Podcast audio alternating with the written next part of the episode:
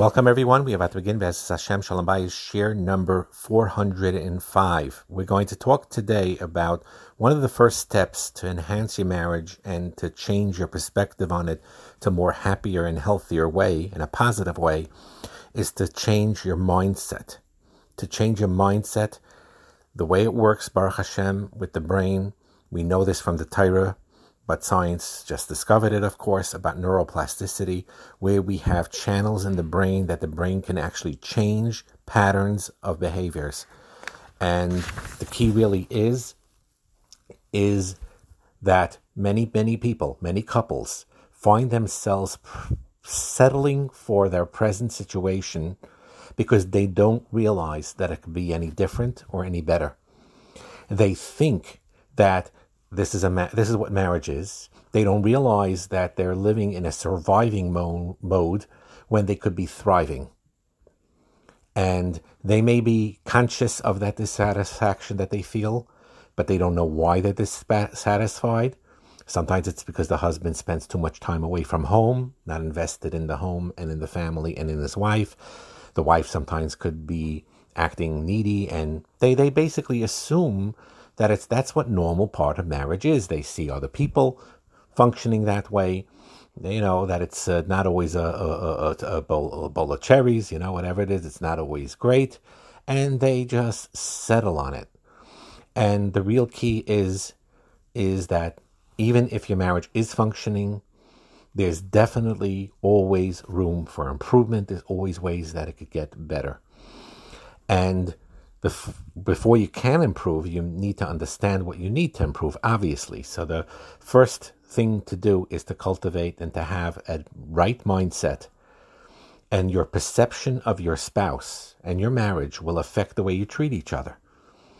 And like we spoke about in previous shiurim often, the recognition of knowing that you are different, that men and women are inherently different and that even though you know we said things that seem to be generalizations and sometimes it doesn't apply by every man and every woman but a lot of it does.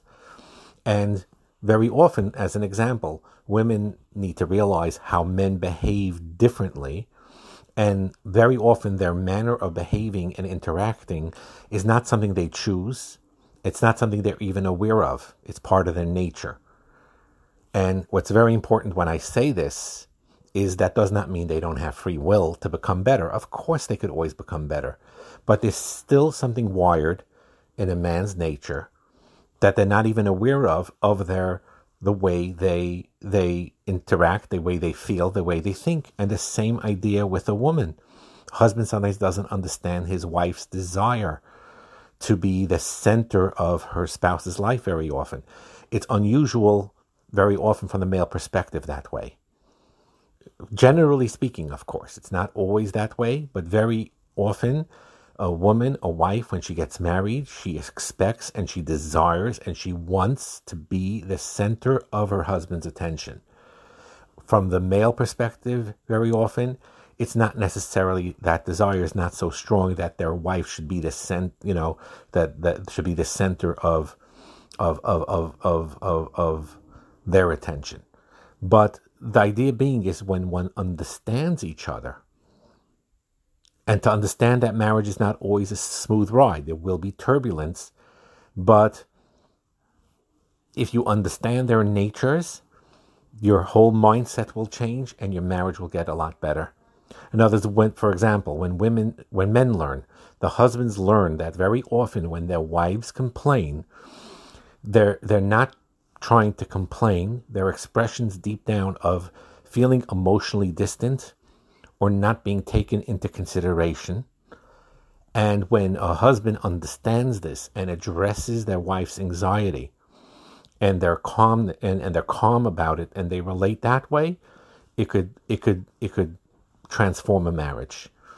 And very often, um, you know, men women, uh, if they don't talk to each other, they think they're the only ones that are dealing with this. Men also, if they don't talk to each other, or or, or they don't go to shiurim on this, or they don't realize that it's it's universal. It's a revelation to them, a revelation that their struggles in marriage are normal, are normal because it is uh, a lot of it is besides working on overall midas is the difference between the male female nature. There's no question about it.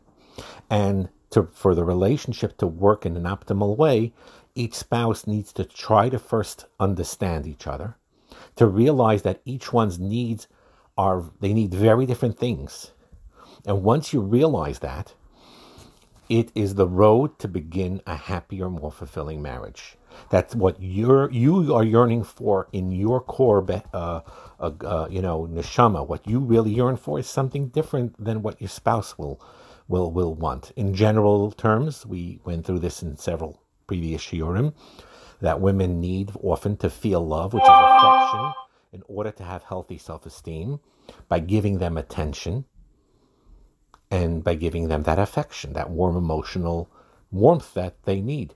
A man, a husband, on the other hand, generally speaking, needs to feel respected, admired, that prestige, to know that his wife trusts him, that his, that his wife can rely on him.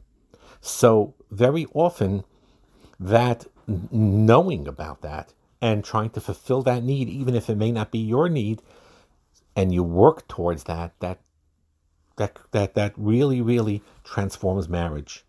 It really you, you, don't personalize anymore. When your husband or wife is upset, you realize that there's a deeper need there.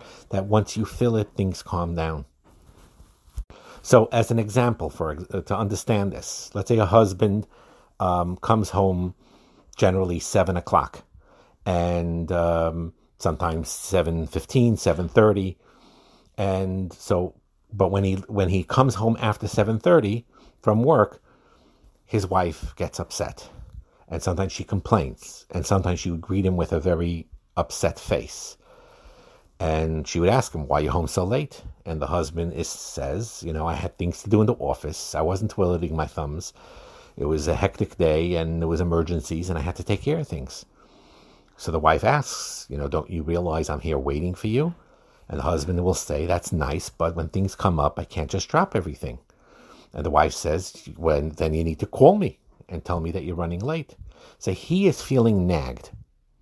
So the, the initial reaction is that the husband will think that his wife is not being rational. That, you know, she's not being rational.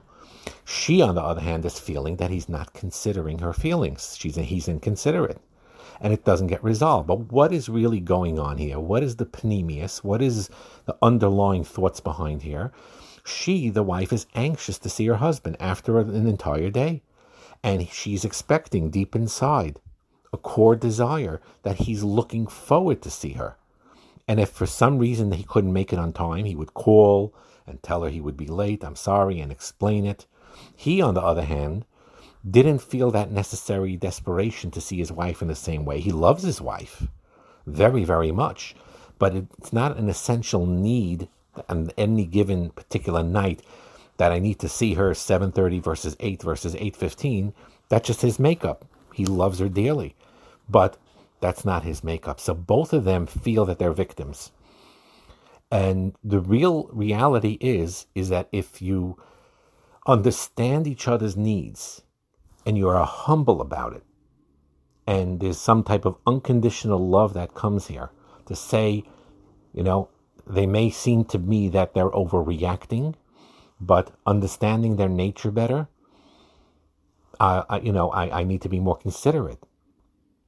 And if they understand each other's nature, she would not feel so hurt and may have not overreacted, and her husband wouldn't get annoyed because he would understand that she has that need, um, you know, to, to, to, to, for her husband to look to, to, to look forward that her husband comes and communicates with her.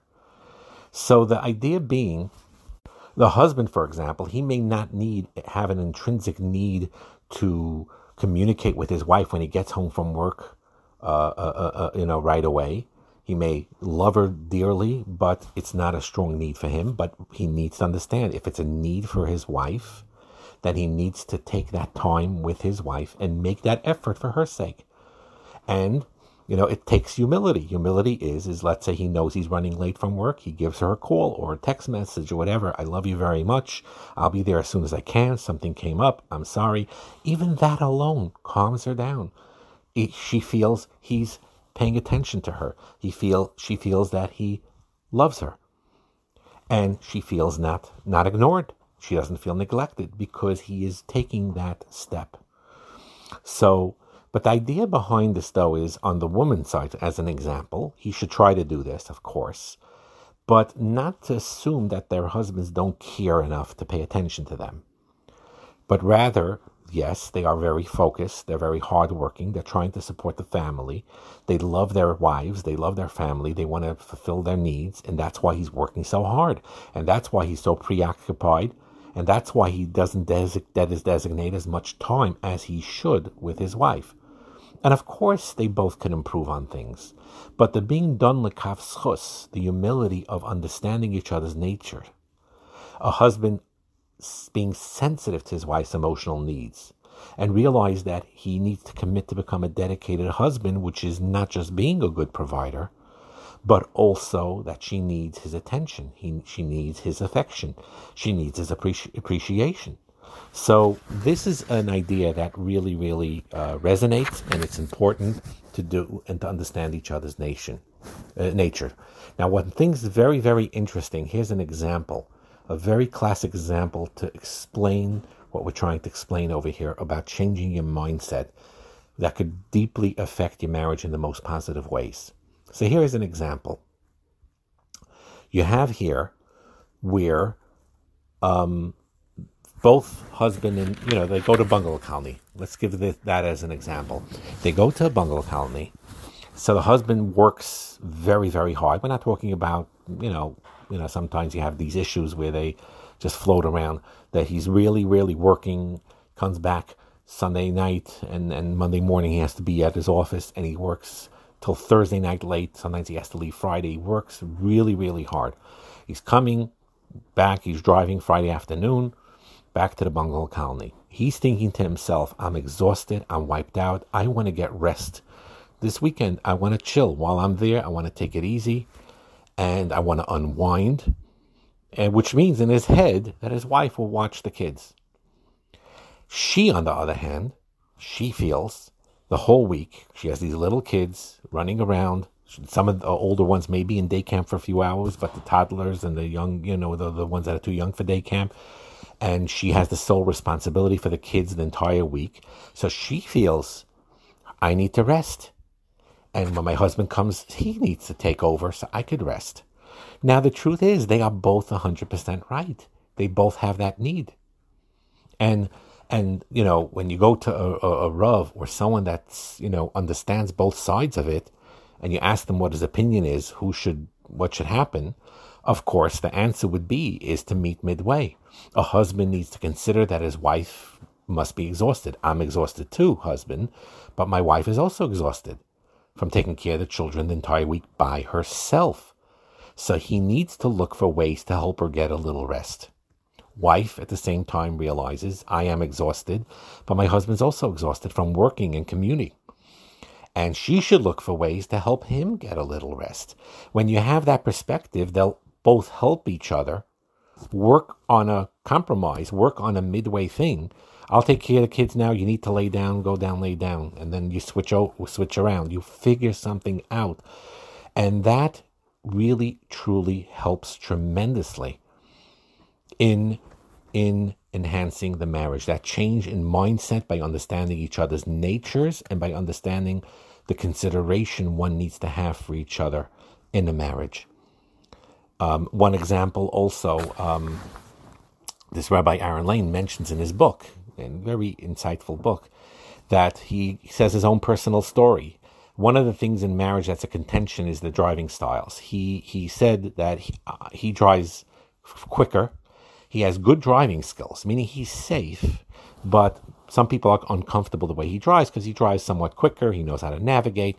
And his wife says that it makes her feel unsafe and nervous. And I get knots in my stomach when you're driving. And he asked her, Do you trust me? He, and she says, I, I, do trust you. It's not a trust issue. It's just the way I emotionally feel. In other words, she acknowledged, yes, I'm a good driver, the husband, and you have good fle- reflexes and you're fine. But she's still insisting I slow down because it's making me nervous. And it goes without saying that that he felt um, I am a, a safe driver. I may be a little bit aggressive on the road, uh, but it doesn't make me feel nervous. Um, so, and even when I slow down, because my, my wife asked me to slow down, I'm still driving somewhat faster than she would like. And for a long time, Aaron, Rabbi Aaron Lane says that he didn't understand in his mind why she's so anxious about that. But something changed. What happened was, is one day a shul member drove him and other members to to a to Beis HaChaim they had to go to. The man was a good and experienced driver too, but very often would accelerate and stop abruptly when he approached other cars, and that driving style made him very nervous. And he said, I wasn't intellectually worried about his driving ability. I knew he was a good driver, but I was emotionally tense and from his driving. And then it became clear to him what his wife was trying to tell him. I trust you, you're a good driver, but I still feel uneasy. So then he was machlit. He made a decision. I will try to drive more slowly. Whenever my wife's in the car, I will drive more slower. And he likes to drive faster, but when his wife is in the car, he will, as a principle, drive slower because it makes her feel nervous. It doesn't have to be rational. So again, that is the idea. The idea of having that new healthy mindset, understanding the difference between the male female nature that we talked about at length in previous shiurim, talking about new mindsets, talking about being dan l'kaf having humility, understanding that I may have needs, like in the Bungalow Colony story, I need rest, she needs rest. I need rest, he needs rest. And we have to figure out a way to work on it together and to care about each other's feelings and work with each other, to give to each other. And that creates a beautiful, enhanced, deep friendship and a deep marriage that everyone could be Zeicha to, everyone could achieve and could accomplish. We need to have that positive mindset. We could do it. It doesn't have to be on cruise control. It doesn't have to be where this is just the way it is, or like we said before, it does not to be that you're just surviving, but that you're actually thriving. Bracha